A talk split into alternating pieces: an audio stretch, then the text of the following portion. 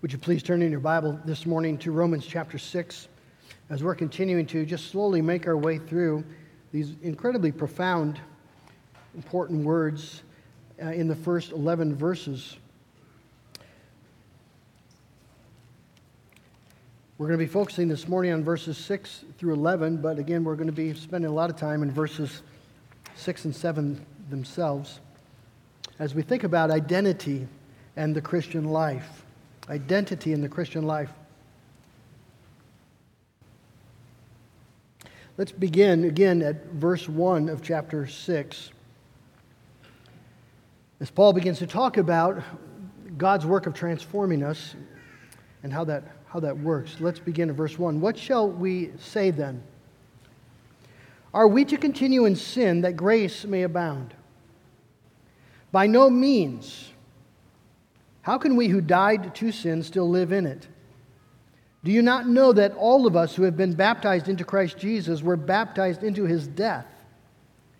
We were buried, therefore, with him by baptism into death, in order that just as Christ was raised from the dead by the glory of the Father, we too might walk in newness of life.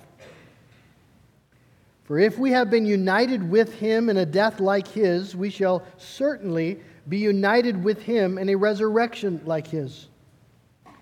We know that our old self was crucified with him in order that the body of sin might be brought to nothing, so that we would no longer be enslaved to sin. For one who has died has been set free from sin. Now, if we have died with Christ, we believe that we will also live with him. We know that Christ, being raised from the dead, will never die again. Death no longer has dominion over him. For the death he died, he died to sin once for all, but the life he lives, he lives to God. So you also must consider yourselves dead to sin and alive to God in Christ Jesus. Let's ask for the Lord's blessing. Father, we believe that these words are life. This is from the very mouth of God. And we ask today then that you, by your Spirit, give us attentive ears and hearts to receive it, to believe it, to be transformed by it. And we give you the praise and thanks for it. In Jesus' name, amen. In his best selling book, Atomic Habits, uh, James Clear, the author, argues uh, that personal transformation begins with identity. So, if you want to change something in your life, Clear will argue that you first need to change how you think of yourself, how you see yourself. Um, I think most of us, if not all of us, would, would have something that we would like to change about ourselves. If, if we would go around the room, people would give different answers. I'd like to lose some weight. I'd like to be more productive. I'd like to be more, um, just more active or be a better spouse or a better parent. And Clear um, says that there are three levels of behavior change. that can be viewed as concentric circles. So if you think about the outside circle, that would be the level of outcomes. Um, that uh, the outcome is the result you want to see. And then the, the middle circle is this, the, uh, the level of processes, the, the habits or behaviors that you're going to need to adopt if you want to get the results you desire. But at the middle, at the core, is, is identity, how you perceive yourself. And Clear argues in his book that most people start at the wrong end when they want to uh, make some change in their life. They start with the level, uh, outcome level. They, they decide they want to change a specific thing. I, for instance, I want to lose 30 pounds. Uh, but he points out that outcome based efforts to change invariably fall short. And, and the reason is that at some point, your native and lifelong desire for ice cream is going to overcome your recently professed desire to lose 30 pounds. The same thing, a similar thing happens when people focus on process change just through process. So people want to lose some weight, they go to and they sign up at the gym down the road. and they make a plan that they're going to work out four days a week and they're going to get up at this time and make sure that happens. Or people want to be pro- more productive, and so they, they make a new work schedule and they block out times where they're going to be uninterrupted and they're going to, they're going to really get a lot done. People want to improve their marriage, so they decide they're going to have a date night every Friday night. Uh, those are all great ideas, but, but they're focused on the process, and, and process focused change also tends to fall short as I'm sure you've noticed, right? After a few months, that gym membership goes unused. They're counting on it. That's the business model. Uh, the new work schedule soon becomes, well, the old work schedule. And your Friday night dates, uh, that was a great idea, and you did maybe one or two, but it's just fallen by the wayside. Well, I mention all that because Christians often make the same mistakes when we attempt to grow as Christians uh, we'll decide that there's some behavior that we want to change. We want to stop doing this behavior and start doing this behavior. We want to stop becoming so angry or stop being impatient or stop looking at pornography. Uh, these are things that we recognize don't belong in our life, and, and so we decide uh, we, we, need to, we need to get rid of these things and we need to introduce new things. And so we'll focus on the outcome. And maybe we'll go to the second level and focus on the process and uh, decide we're going to have to start doing devotions every day. We're going to need to read through the Bible. We're going to need to get involved in, in this um, small group. And again, those are all very good things. But how many of us haven't experienced the same results that people experience when they try to make other external changes in their life? Clear's argument is that behavior imitates identity, and so that if you really want transformation, there needs to be a change in identity. You have to begin to think of yourself in a different way and then begin to do small things that evidence that change. And I think that's very uh, helpful to think about the Christian life. Notice as Paul talks about, begins to talk about sanctification here in chapter 6, he does not begin by talking about processes, what you need to do. He doesn't talk about outcomes. What he talks about is identity. He spends the first 10 verses of chapter 6 just talking about identity. This is who you actually are in Christ Jesus. This is what is true of you, objectively true about you by faith in Christ and union with Christ the first command in chapter 6 doesn't show up until verse 11, and it is a command concerning identity. You also must consider yourselves dead to sin and alive to God in Christ Jesus. You have to think about yourself in this way. You have to understand this to be true about yourself.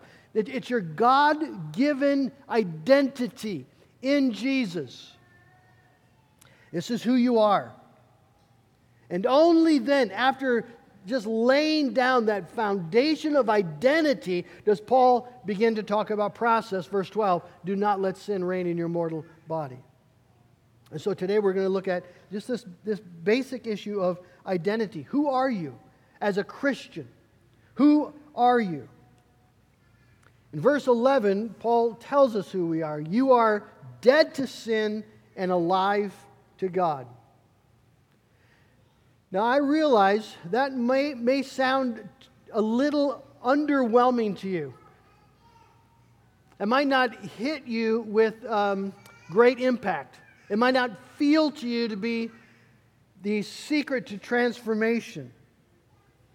And, and, and as I was thinking about this, because I, cause I read this and I, and I had the same experience myself, and I, I was thinking, well, maybe the problem is we, um, when we think about transformation, we're thinking about the wrong things. So, so if you just want to lose some weight or be more organized, to become a better parent, have a better marriage, if you just want a, a better version of your current self, well, then maybe this isn't going to be that helpful. Maybe if you just if you just are looking for a slightly better version of your current life, you could probably find what you're looking for at in the self-help section of your local bookstore. They've got all sorts of tips about how to do those sorts of things. You see, this is for people who want bigger things, much bigger things. It, this is for people who sense the reality and the horror of evil. Real evil in the world and in your own heart. And, and, and people who, who desperately want to be freed from the power of evil, free from its perversion, free from its, its enslaving power, free, free from its penalty.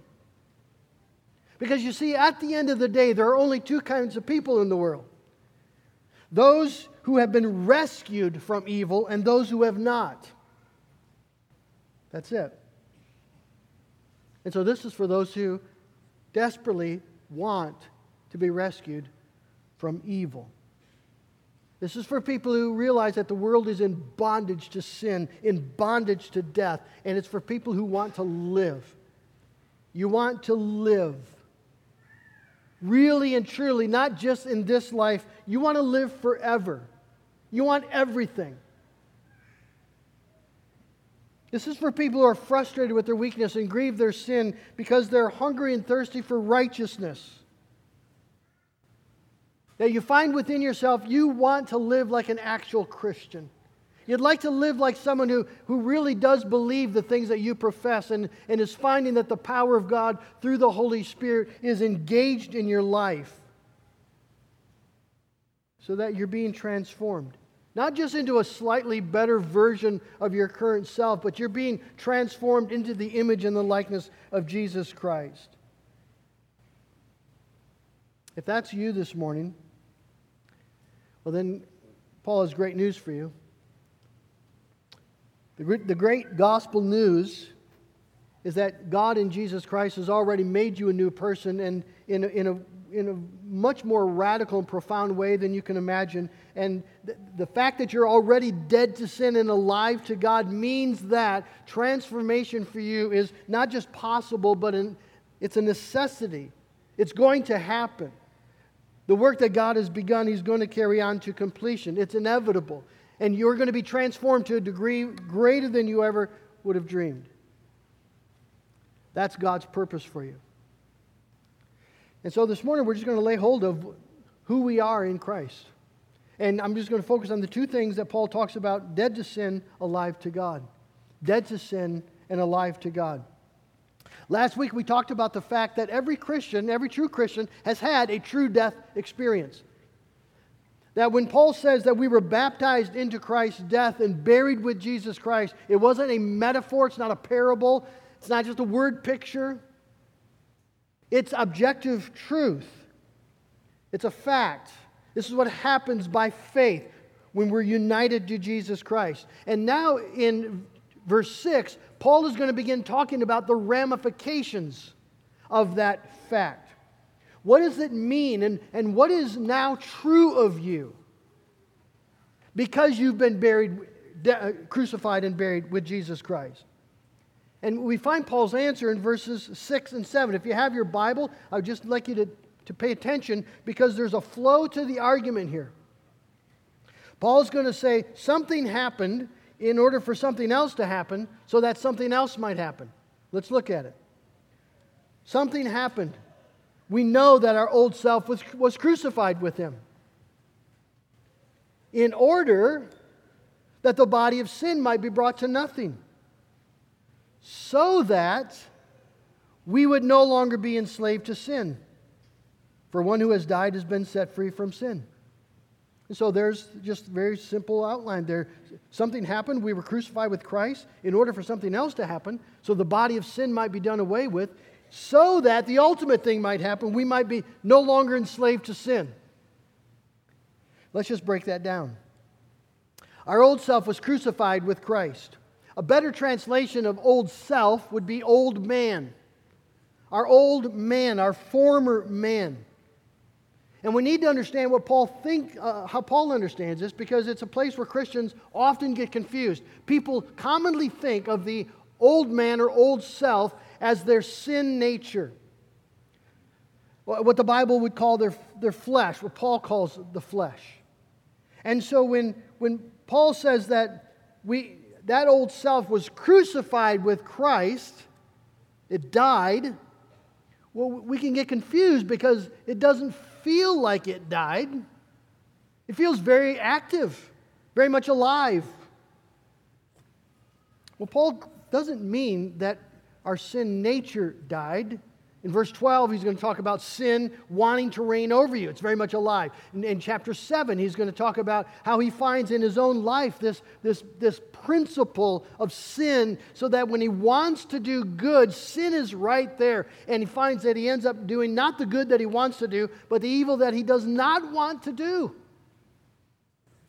Oh, wretched man that I am, who will rescue me, he says, from this body of death? That, that's what Paul is talking about here. The, sin is, uh, there's a sin nature that is, that is alive and well. And that means, listen here, that means if you're struggling with sin this week, it doesn't mean you're doing it wrong. It doesn't mean you're not a Christian. It Doesn't mean you're not serious enough.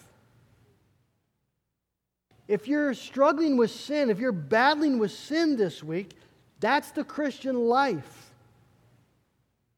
The unbeliever doesn't struggle with sin. He just embraces it or, or uh, maybe tries to modify it a bit, but he's not battling it. If you're battling with sin, you're doing it exactly right.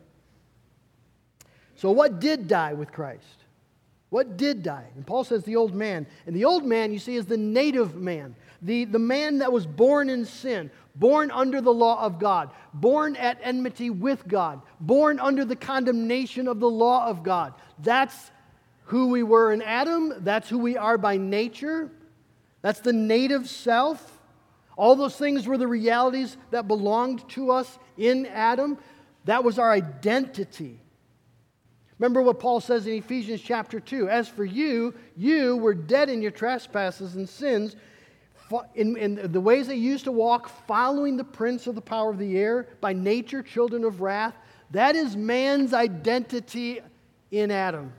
It's who he was, it's who he is. it's who we were in Adam. But Paul says that man died in Christ. That when Jesus Christ was on the cross, atoning for our sin and raised again in power from the grave, we were brought out of our bondage to Adam and, and all the, the, uh, the things that belong to the realm of Adam sin, death, judgment, condemnation. We died to all of that. And we're brought into the new realm of life in Christ and with Christ. Our Adam self died with Jesus.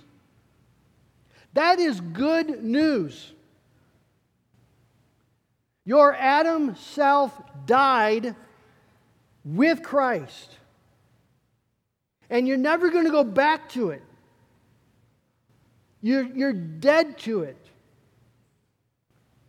Now, what difference does that actually make? Paul tells us in order that the body of sin might be brought to nothing.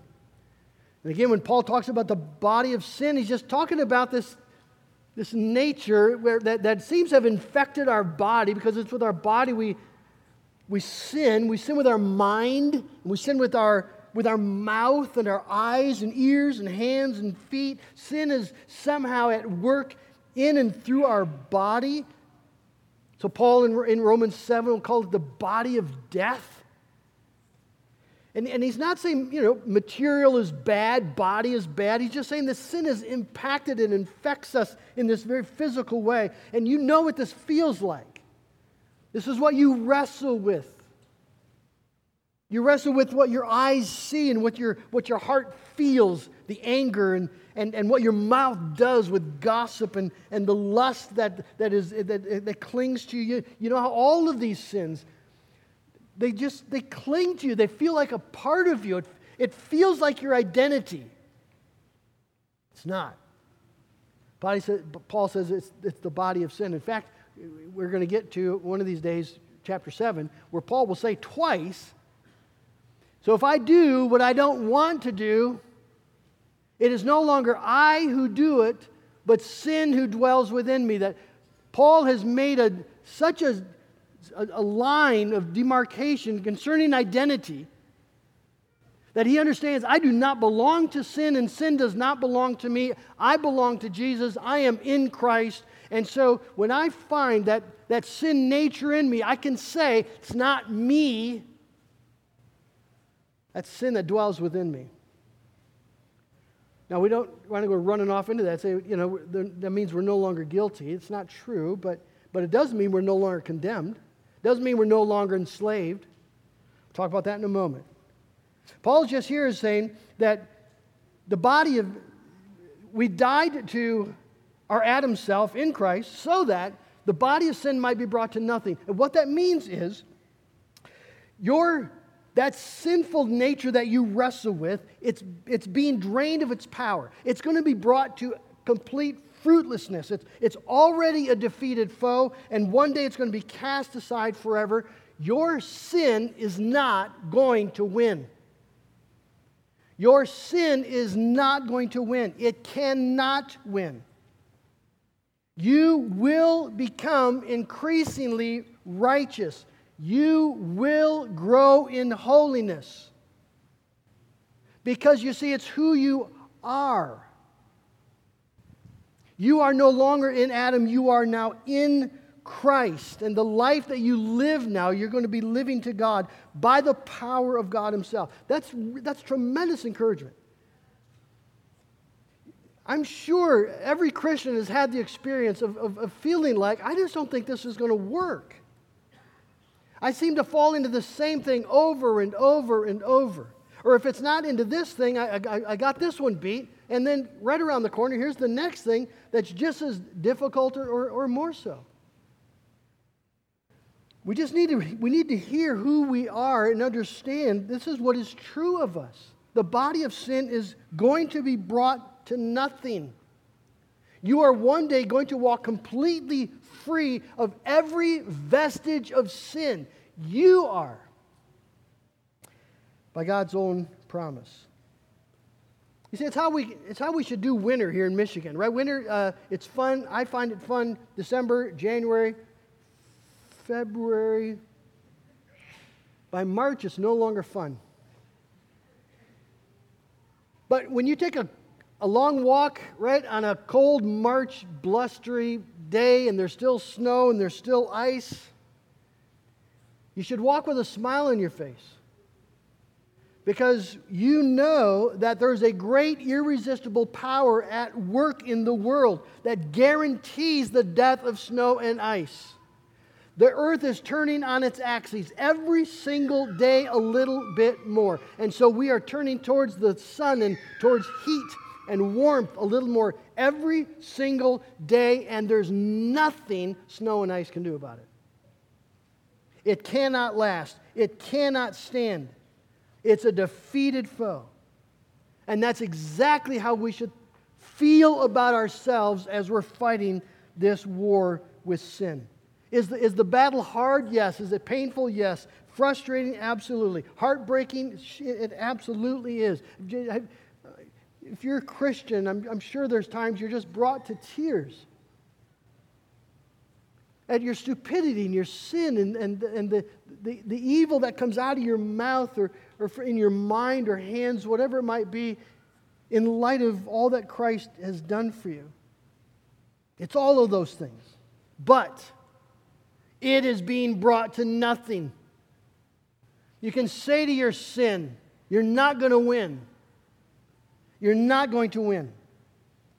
The atoning death and victorious resurrection of Jesus, as objective facts, guarantees that your body of sin will one day be gone forever.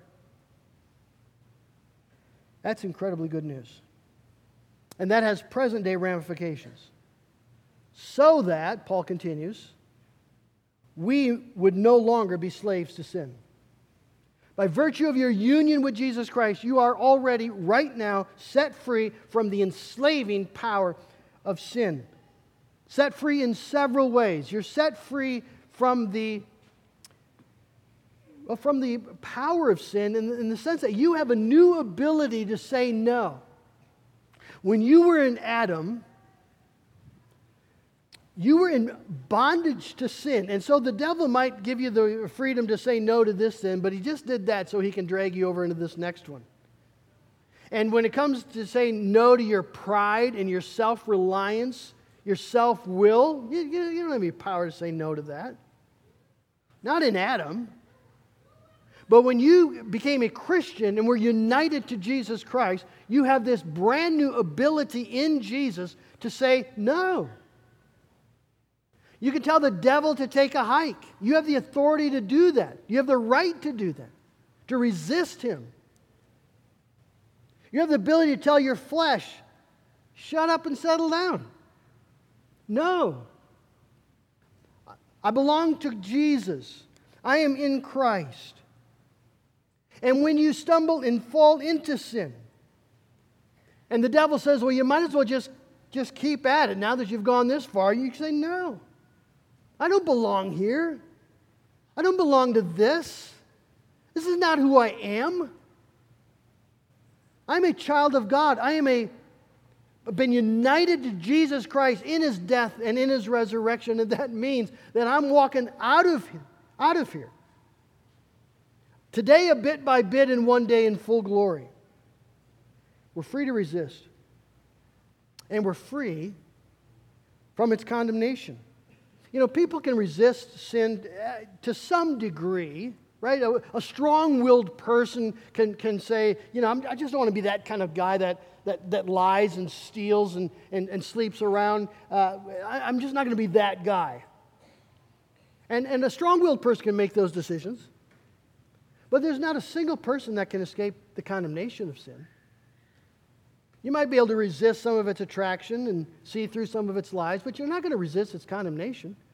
If you've sinned, uh, you're under the condemnation of the law. You are under the power of sin and death, and you cannot possibly, possibly free yourself. Well, the Christian has been set free. You've been placed beyond the grasp and reach of sin. That's a really, that's an amazing thought. Think of the sins that you've committed. Omission and commission. Everyone deserving condemnation. And yet you can confidently say, There is now no condemnation for me in Christ.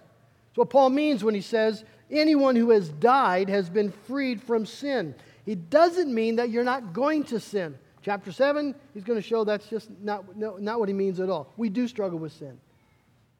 What he means is that we're free from its, its damning power. And we know that's what he means because the word that Paul uses here, that's translated set free, anyone who has died has been set free from sin. The, the Greek word is actually the word for justification.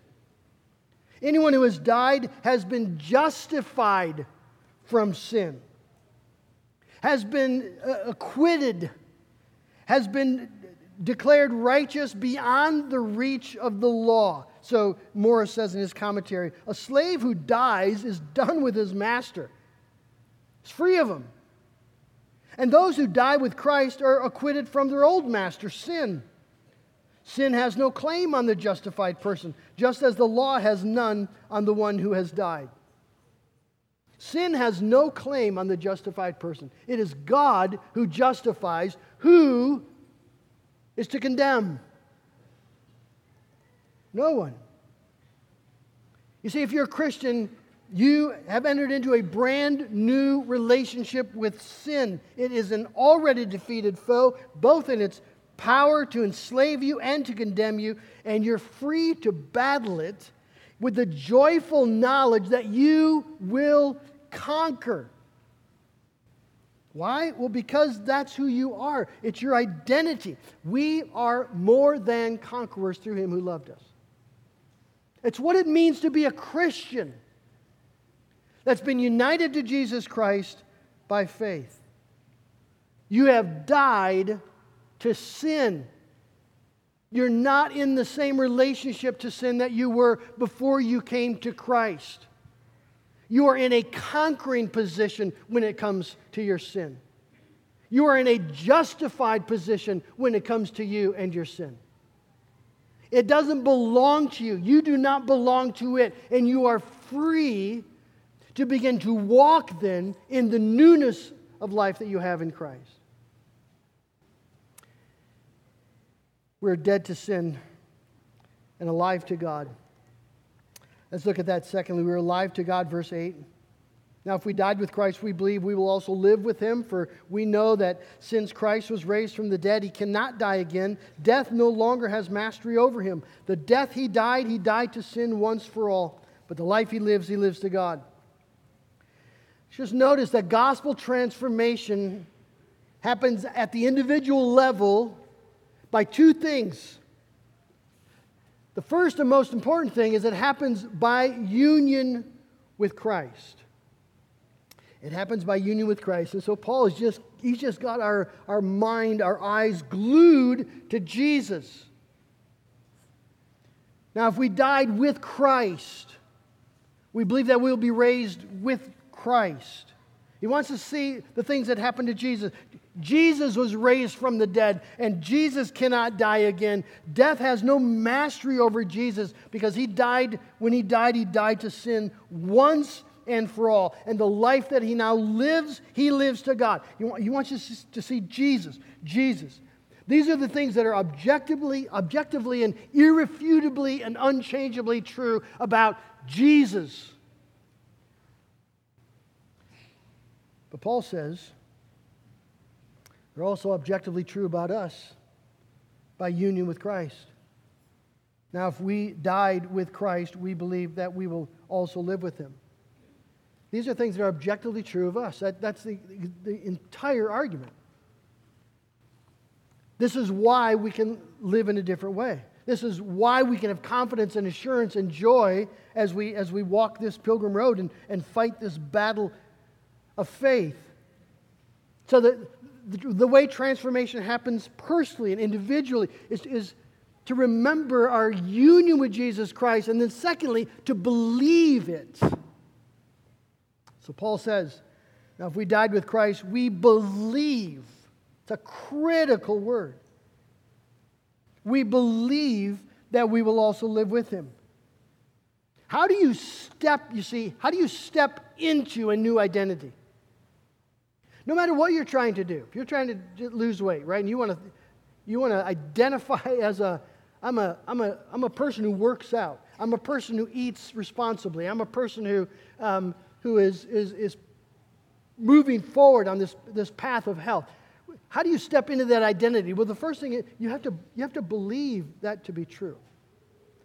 And then, and then start doing things that are in keeping with that truth. Well, Paul just wants us understand if, if we're going to step into the identity of a Christian, I am a Christian. I am in Christ. Well, you, we have to believe it. We have to receive it, which is why he says, Consider yourself. It's a command. Consider yourself dead to sin and alive to God in Christ Jesus.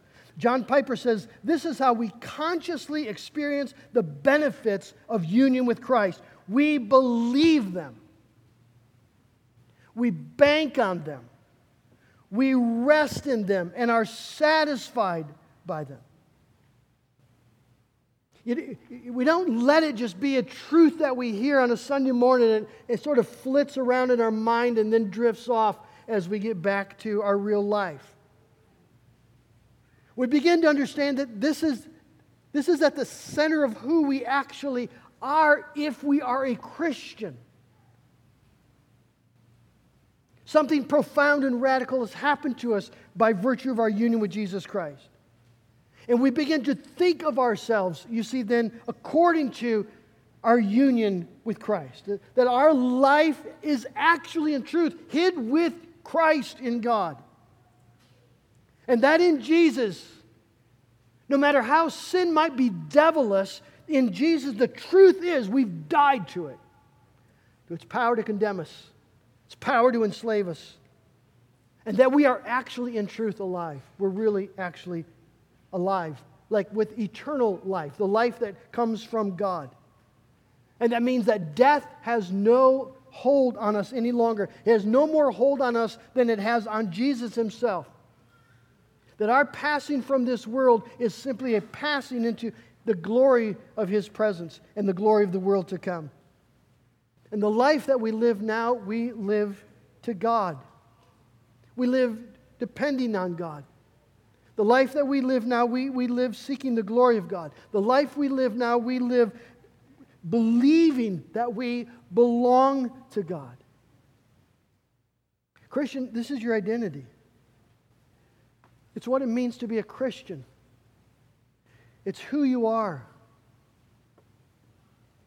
And Paul says we need to believe it. You need to claim it. Take this to yourself as your core identity. Who are you? Who, who are you? You realize that we walk around this world with, with all sorts of false identities clinging to us. Maybe some of you are walking around with the identity you got from your dad when you were six years old, and he, he yelled at you or made some cutting remark statement about you, and, and that's been the identity you're actually living in ever since. Maybe it's things that kids used to say about you at school. Maybe it's something a boss said. Maybe it's something a spouse once said. Maybe it's something that your own conscience has been telling you for all your life. You're a loser. You're a fraud. You're a failure. You're never going to amount to anything. If people really knew what you were like, right, they'd be aghast. All these false identities talking to you.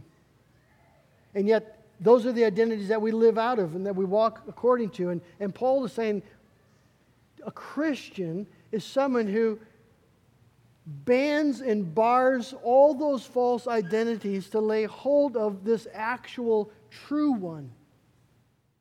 This is who you are. It doesn't matter what your dad said about you.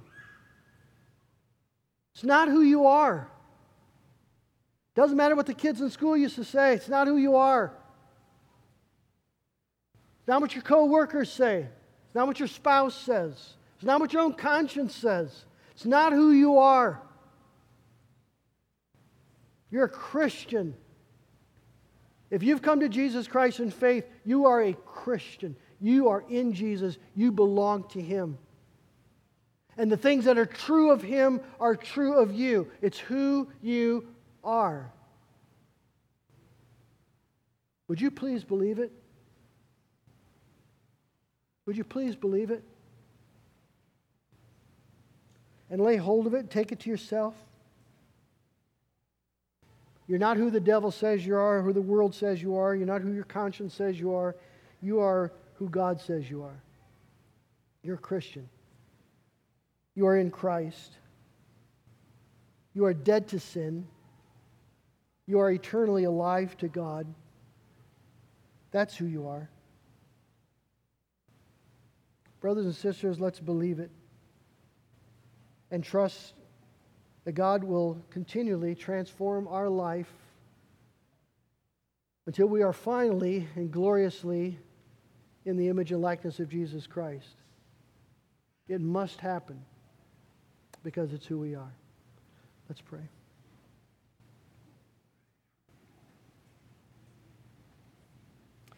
Father in heaven, you know how so many of us have lived and are living according to false identities. And there's been so much sin and so much shame and so much weakness and failure that's come out of those false beliefs. And Father, I thank you that you speak today the truth about who we actually are. We're new creations. We are more than conquerors. We are children of God. We are heirs of heaven. These are things that are objectively true by virtue of our faith in Christ and union with Christ. And Lord, I pray that that true identity would then begin to powerfully transform the way that we live. So that we would live as husbands and wives according to who we are in Christ and that we would, we would go to work according to who we are in Christ, and that we would think about money and, and sex and entertainment according to who we are in Jesus Christ, and what is ours in Him, and what it means to be alive to God, what it means to be free. Oh, Father in heaven, I, I pray that we would experience the power of this truth. And Lord, again, if there are any here this morning who realize this is not true of them today, Lord, please Give them a, a hunger that this would become their truth in Christ. And we give you the thanks for it in Jesus' name. Amen.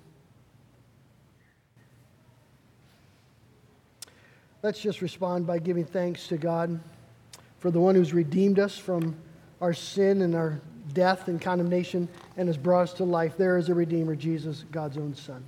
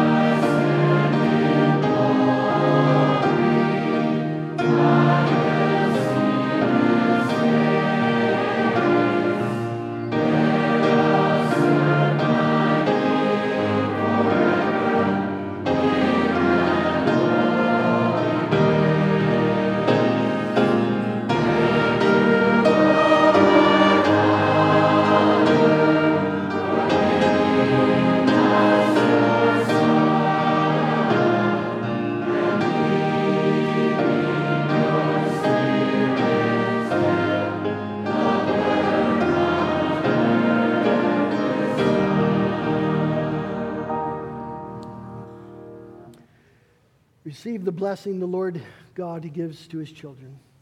The Lord bless you and keep you. The Lord make his face to shine upon you and be gracious to you. The Lord lift up his countenance upon you and give you his peace. Amen.